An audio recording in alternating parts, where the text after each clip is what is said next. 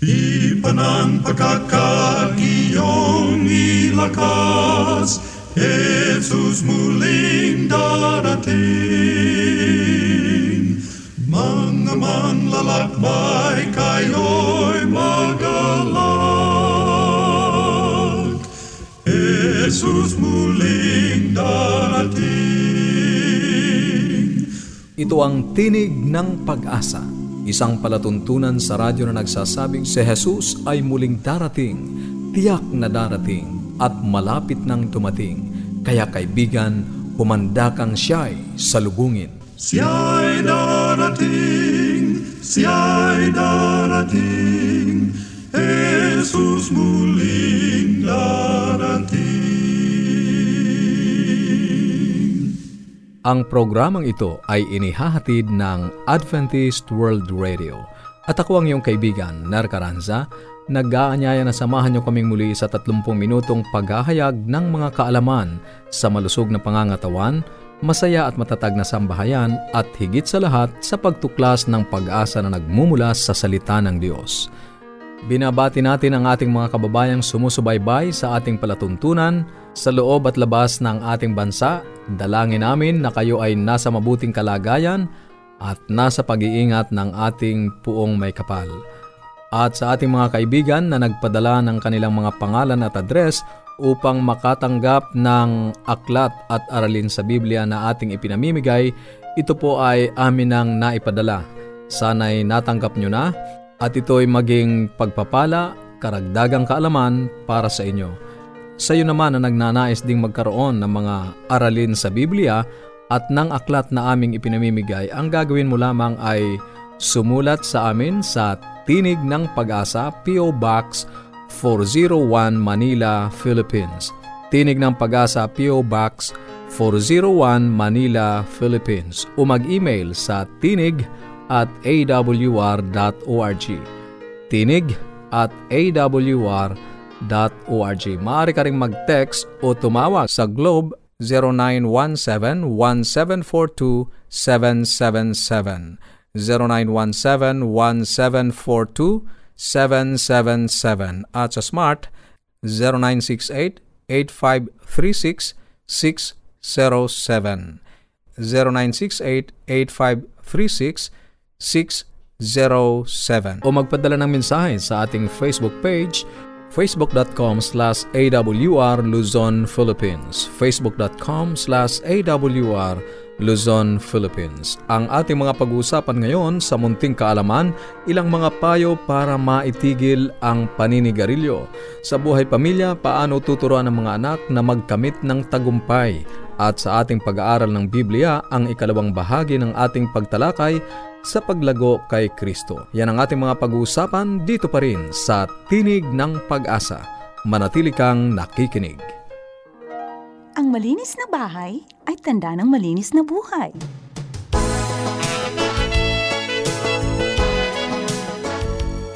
Ang paalalang ito ay hatid sa inyo ng Gabay sa Kalusugan. Ilang mga payo para maitigil ang paninigarilyo. Ang paghinto sa paninigarilyo ay hindi biro. Kailangan ng tiyaga at determinasyon upang mapanaig ang kagustuhang maitigil ang paninigarilyo at maipanumbalik ang kalusugan ng katawan. Maaaring mangailangan ka ng ilang ulit na pagsubok sa paghinto bago maging matagumpay sa balak. Ang mga sumusunod ay ilang mga hakbang upang maihinto ang bisyong ito. Una, ihanda ang sarili. Alamin ang mga dahilan kung bakit nais mong tumigil. Pagpasyahan at planuhin ng mabuti. Magtakda ng petsa kung kailan talaga titigil. Umiwas sa tukso, pansamantalang lumayo muna sa mga kaibigang naninigarilyo rin o kaya ay ipaalam sa kanila ang plano mong huminto na. Itabi ang lahat ng sigarilyo at ashtray sa bahay at opisina. Huwag maglalagay ng sigarilyo sa bulsa. Asahan ang pagdating ng tinatawag na withdrawal symptoms. Ito ay isang kondisyon kung saan ang buong katawan ay nakararanas ng masamang pakiramdam at pagkabalisa dala ng biglang pagtigil sa bisyong nakasanayan na. Ang withdrawal symptoms ay mararanasan sa umpisa ngunit ito ay isang senyales na ang katawan ay nag-uumpisa ng humilom. Humingi ng suporta mula sa mga kamag-anak, kabiyak at kaibigan. Mahalaga ito upang matulungan kanila na paalalahanan sa iyong desisyon. Maging abala sa mga iba-ibang gawain, magkaroon ng mga dagdag na libangan tulad ng sports at pagtatanim. Kunin ng paisa-isang araw ang pagtigil sa paninigarilyo hanggang sa unti-unting makasanayan na hindi ka na gumagamit nito. Huwag agad masiraan ang loob kung sa simula ay hindi magtagumpay. Kailangan ng matinding determinasyon at pagpupursigi. Makabubuti ring magtanong sa mga manggagamot.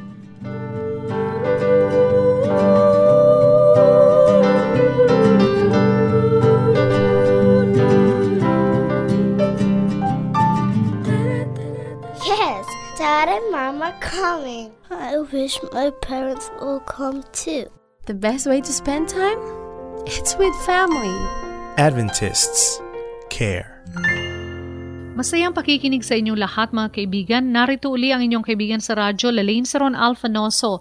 Noong nakaraan po, napag-usapan natin kung paano natin mabubusang moral ng ating mga anak ano, at kung paano natin sila matuturuan ng pagiging matagumpay. Alam niyo ho, bawat isa sa atin, lalong-lalo ng ating mga anak, meron po silang tinatahak. Ito po yung tinatawag na successful pattern. At habang nagtatayo sila ng kanilang successful pattern, yung kanilang mga accomplishment at nagawa ang kanilang mga mastering skills at pag-acquire ng mga character qualities, makukuha nila ang competence at confidence na kailangan nila sa kanilang pag-abot ng mas malaki pang hakbang patungo po sa matagumpay na hinaharap. Now, narito po ang iba sa mga importanteng guiding principles para po matulungan natin ang ating mga anak na maka-achieve ng tagumpay. Kailangan po unang-una na malaman o ma-distinguish agad natin ang ating mga anak ang kanya mga gustong mata mo sa buhay. Yung pagnanasa na marating niya ang tugatog ng tagumpay. Ano ho? Both of you should know na pareho kayong may hangad na mapabuti ang hinaharap niya, ang future niya.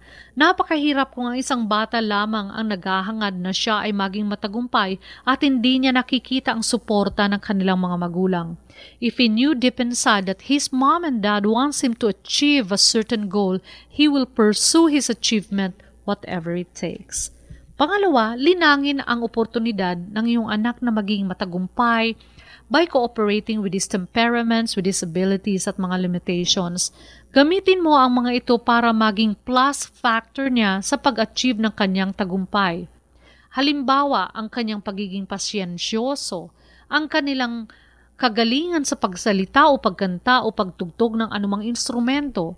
Ito ay mga pamamaraan para mas lalo niyang marating ang tugatog ng tagumpay. Then, pangatlo, ang pagbigay ng pabuya o pagbigay ng punishment ay kailangan at importante sa pagpapasulong ng mga magulang sa anak para maging matagumpay. Ngunit higit pa riyan, encouragement ang dapat ibagay sa bata. Consistent encouragement builds up our child by focusing on his worth. Kahit na nga walang partikular na accomplishment na ginawa, sa pamagitan nito nabuboost natin ang kanilang self-worth at self-esteem.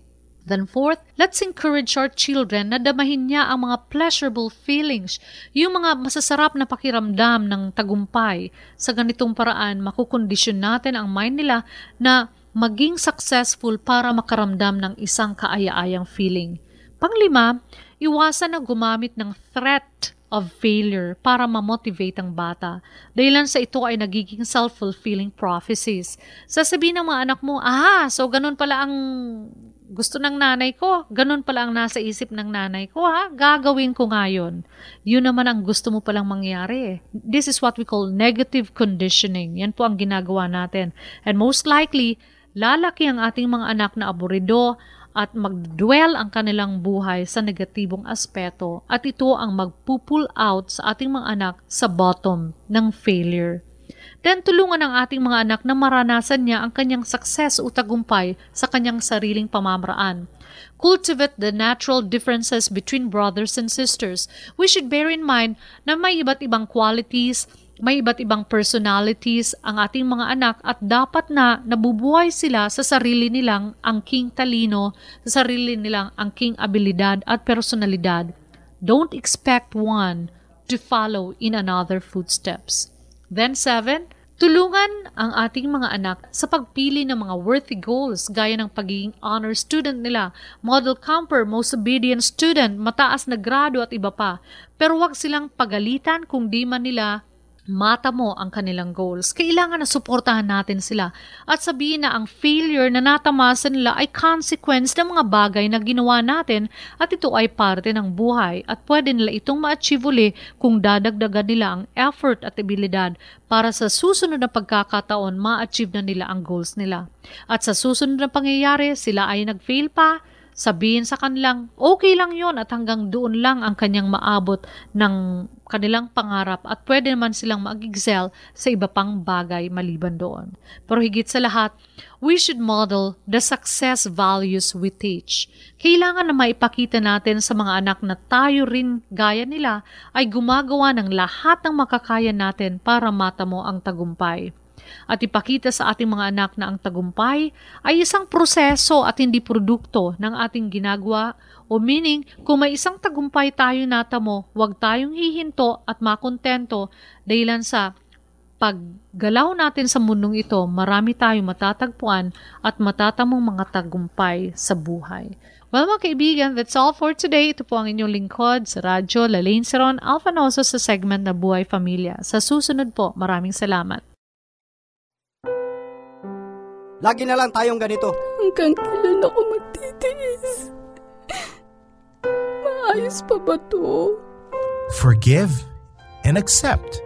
It's worth loving over and over again. Adventists care. Ang bahaging iyong napakinggan ay ang buhay pamilya. Patuloy ka naming inaanyayahan na makipag-ugnayan sa amin kung mayroon kang mga katanungan o kung nagnanais kang magkaroon ng mga aklat na aming ipinamimigay at ng mga aralin sa Biblia. Ang atin pong address ay Tinig ng Pag-asa, P.O. Box 401, Manila, Philippines. Tinig ng Pag-asa, P.O. Box 401, Manila, Philippines. O mag-email sa tinig at awr.org. Tinig at awr.org. Maaari ka rin mag-text sa Globe 0917-1742-777. 0917-1742-777 at sa Smart 0968-8536-607 0968-8536-607 Maaari ka rin magpadala ng mensahe sa ating Facebook page facebook.com slash awr Luzon, Philippines facebook.com slash awr Luzon, Philippines. Dadako na tayo sa ating pag-aaral ng Biblia at nakatutuwang isipin na sa kabila ng maraming mga kaabalahan sa buhay ay pinili mong pakinggan ang salita ng Diyos. Sa Juan 5.39, sinabi mismo ni Jesus, Sinasaliksik ninyo ang mga kasulatan sapagkat iniisip ninyo na sa mga iyon ay mayroon kayong buhay na walang hanggan. At iyon ang nagpapatutuo tungkol sa akin. Ang ating paksa, paglago sa buhay Kristiyano. Sa nakaraang pagtalakay ay pinag-usapan natin ang pangangailangan ng isang bagong mananampalataya na lumago sa kanyang pagkakilala at relasyon sa ating Panginoong Hesus. At mula sa Biblia ay nakita natin ang dalawang napakahalagang kaparaanan upang matulungan ang bagong mananampalataya na lumago. Una, ang araw-araw na pagkaing espiritual – kung paano tayo kumakain tatlong beses isang araw, kuminsan ay labis pa, upang palakasin at pasiglahin ang ating katawan, ganun din naman ang ating buhay espiritual. Kinakailangan nating kumain mula sa salita ng Diyos. Ito ang magpapalakas sa ating kabuhayang espiritual, ang araw-araw na pagbabasa ng Biblia. Ang pagbabasa ng Biblia ay pakikipag-usap ng Diyos sa atin. Pangalawa, ay ang palagiang pakikipag-usap o pakikipag-ugnay sa ating Panginoong Diyos sa pamamagitan ng panalangin. Kung papanong ipinakita ng ating Panginoong Hesus ang kanyang hindi napuputol na pakikipag-ugnay sa Ama, ay mahalaga ring maging ugali ng isang mananampalataya ang katulad ng sa ating Panginoong Hesus kung nais niyang lumago sa pananampalataya. At pangatlo ay ang pakikipagtipon sa kapwa mananampalataya bakit mahalaga na tayo bilang mga mananampalataya ay nakikiugnay, nakikisalamuha, nakikipanambahan sa ating mga kapwa mananampalataya. Tandaan natin kaibigan na walang sino man sa atin ang nabubuhay sa kanyang sarili at walang sinumang namamatay sa kanyang sarili. Kailangan natin ang ating kapwa, lalong-lalo na kung ang pag-uusapan ay ang pagpapalago ng kabuhayang espiritual. Ang mga karanasan na ating napapakinggan sa kapwa natin mananampalataya ay magpapalakas sa ating mga pagpapasyan na magtalaga ng ating buhay sa ating Panginoong Hesus. Pakinggan mo ang halimbawa na ipinakita ng ating Panginoong Yesus sa Lucas 4.16. Ang nakasulat sa aking Biblia ay ganito, Dumating siya sa Nazareth na kanyang nilakhan at siya'y pumasok sa sinagoga ng araw ng Sabath tulad ng kanyang nakaugalian at tumindig siya upang bumasa. Ang ating Panginoong Yeso Kristo, maliban sa kanyang personal na pakikipag-usap sa Ama, ay tinitiyak niya na kasama siya ng iba pang mananampalataya tuwing araw ng Sabath sa pagbibigay luwalhati, sa pagpuri sa Ama at sa pagbabasa ng Biblia. Ang sabi ng talatang ating binasa, siya ay pumasok sa sinagoga ng araw ng Sabath at ang sinagoga ay katulad ng simbahan sa ating kapanahunan ngayon kung saan naroon ang iba pang mga kapatiran upang sumamba at yun ay kaugalian ng ating Panginoong Hesus na makipanambahan sa mga mananampalataya. Kaibigan, ngayong natagpuan mo ang katotohanan sa ating Panginoong Hesus, mahalagang makasama ka sa mga pagsamba ng mga mananampalataya. Hanapin mo ang mga mananampalataya na nangingili ng araw ng Sabath at sumasamba sa ating Panginoong Yesus at sumama ka sa kanila sa ganitong paraan ay lalago ang iyong pananampalataya. Gaano pinahahalagahan ng Diyos ang mga banal na pagtitipon o pagsamba? Ganito ang nakasulat sa Hebreo 10.24 At ating isaalang-alang kung papaano gigisingin ang isa't isa sa pag-ibig at sa mabubuting gawa. Ang salitang isa't isa ay nangangahulugan ng ating kapwa o mga kasama sa pananampalataya at sa talatang 24 ng Kapitulo 10 ng Hebreo pa din, na huwag nating pabayaan ang ating pagtitipon. Ang mga pagsamba, ang mga pagtitipon sa bahay-sambahan tuwing Merkules ng gabi, Biyernes ng gabi at sa buong araw ng Sabat na pagsamba. Mahalagang ang mananampalataya ay magkakasama na pumupuri sa ating Panginoong Diyos. Ang sabi ni Haring David sa mga awit 122, Uno, ako'y natuwa ng kanilang sabihin sa akin, tayo na sa bahay ng Panginoon. Kaibigan, kung nais mong lumago at maging matibay sa pananampalataya, huwag mong kalilimutan ang mga araw ng pagsamba. Magtungo ka sa bahay ng Panginoon sa ikatitibay ng iyong pananampalataya. Ano ang dapat na relasyon natin sa kapwa mananampalataya? Narito ang tagubili ng Biblia sa Roma 12.10 ang sabi ni Apostol Pablo, magmahalan kayo na may pag-ibig bilang magkakapatid. Sa pagpaparangal sa iba ay magunahan kayo. At sa Mateo 7.12, kaya anumang bagay na ibig ninyong gawin sa inyo ng mga tao, gayon ang gawin ninyo sa kanila, sapagkat ito ang kautusan at ang mga propeta. At sa Mateo 20.28, kung paanong ang anak ng tao, ang ating Panginoong Yesus, ay naparito hindi upang paglingkuran, kundi upang maglingkod at upang ibigay ang kanyang buhay na pantubos sa marami. Ang ibig sabihin ng talatang ito ay sana'y matagpuan sa atin ang pagnanais na paglingkuran din ang ating kapwa mananampalataya. Sa ganitong paraan ay naipadadama natin ang ating pagmamahal sa mga kapatiran. Pang-apat na mahalagang paraan upang tayo ay lumago sa pananampalataya ay ang pagsaksi para kay Kristo. Ano ang inaasahan ni Jesus sa mga mananampalataya?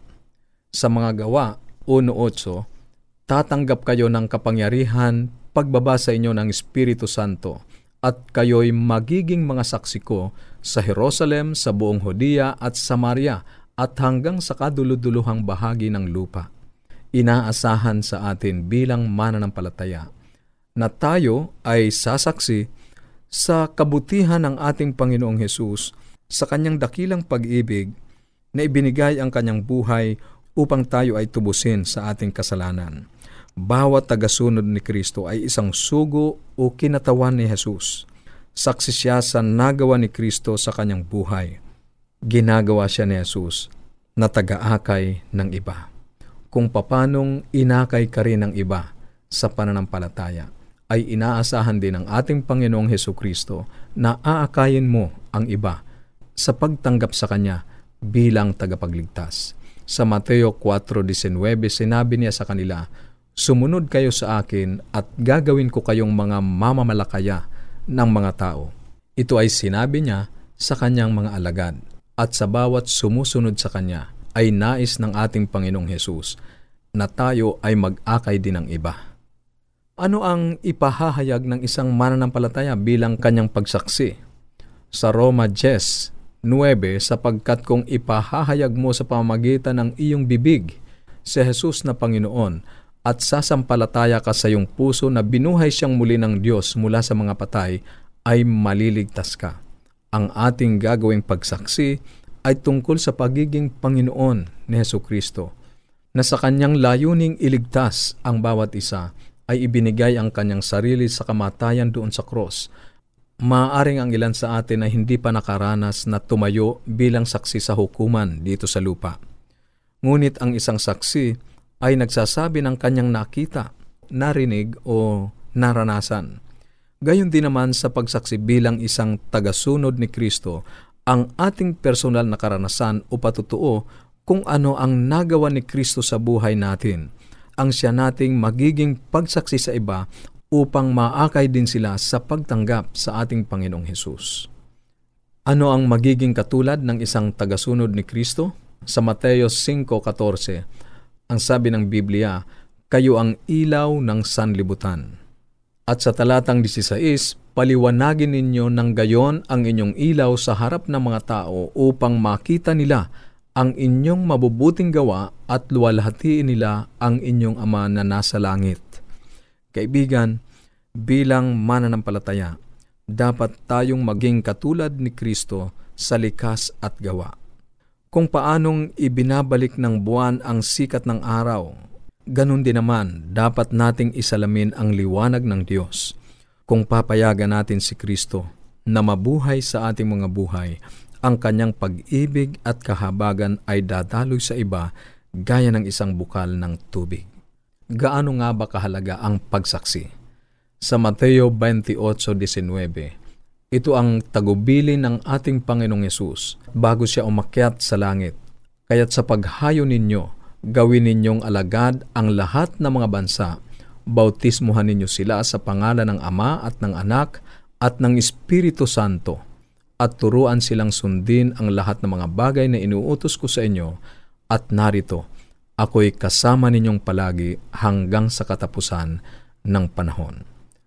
Ang talatang ito ay ang huling tagubilin ng ating Panginoong Hesus bago siya umakyat sa langit. Kaibigan, ang pagsaksi o pagpapahayag ng kabutihang ginawa ng Diyos sa buhay mo ay mahalagang bahagi upang lumago ka sa pananampalataya.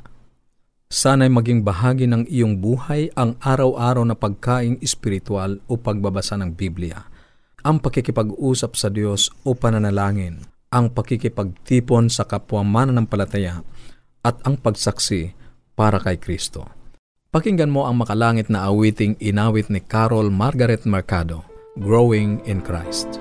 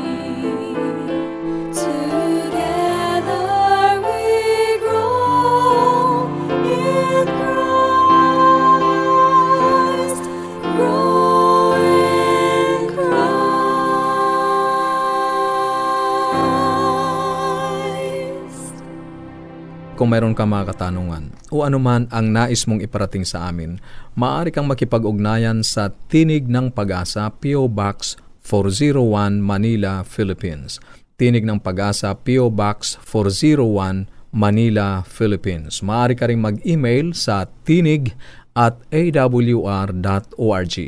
Tinig at awr.org o magpadala ka ng mensahe sa ating Facebook page facebook.com slash awr Luzon, Philippines. Facebook.com slash awr Luzon, Philippines. Maaari ka rin mag-text o tumawag sa Globe 0917-1742-777 0917-1742-777 at sa Smart 0968-8536-607 0968-8536-607 Muli, ito ang iyong kaibigan, Nar Caranza, pansamantalang nagpapaalam at umaasa na muli tayong magtatagpo sa ganito pa ring oras at himpilan.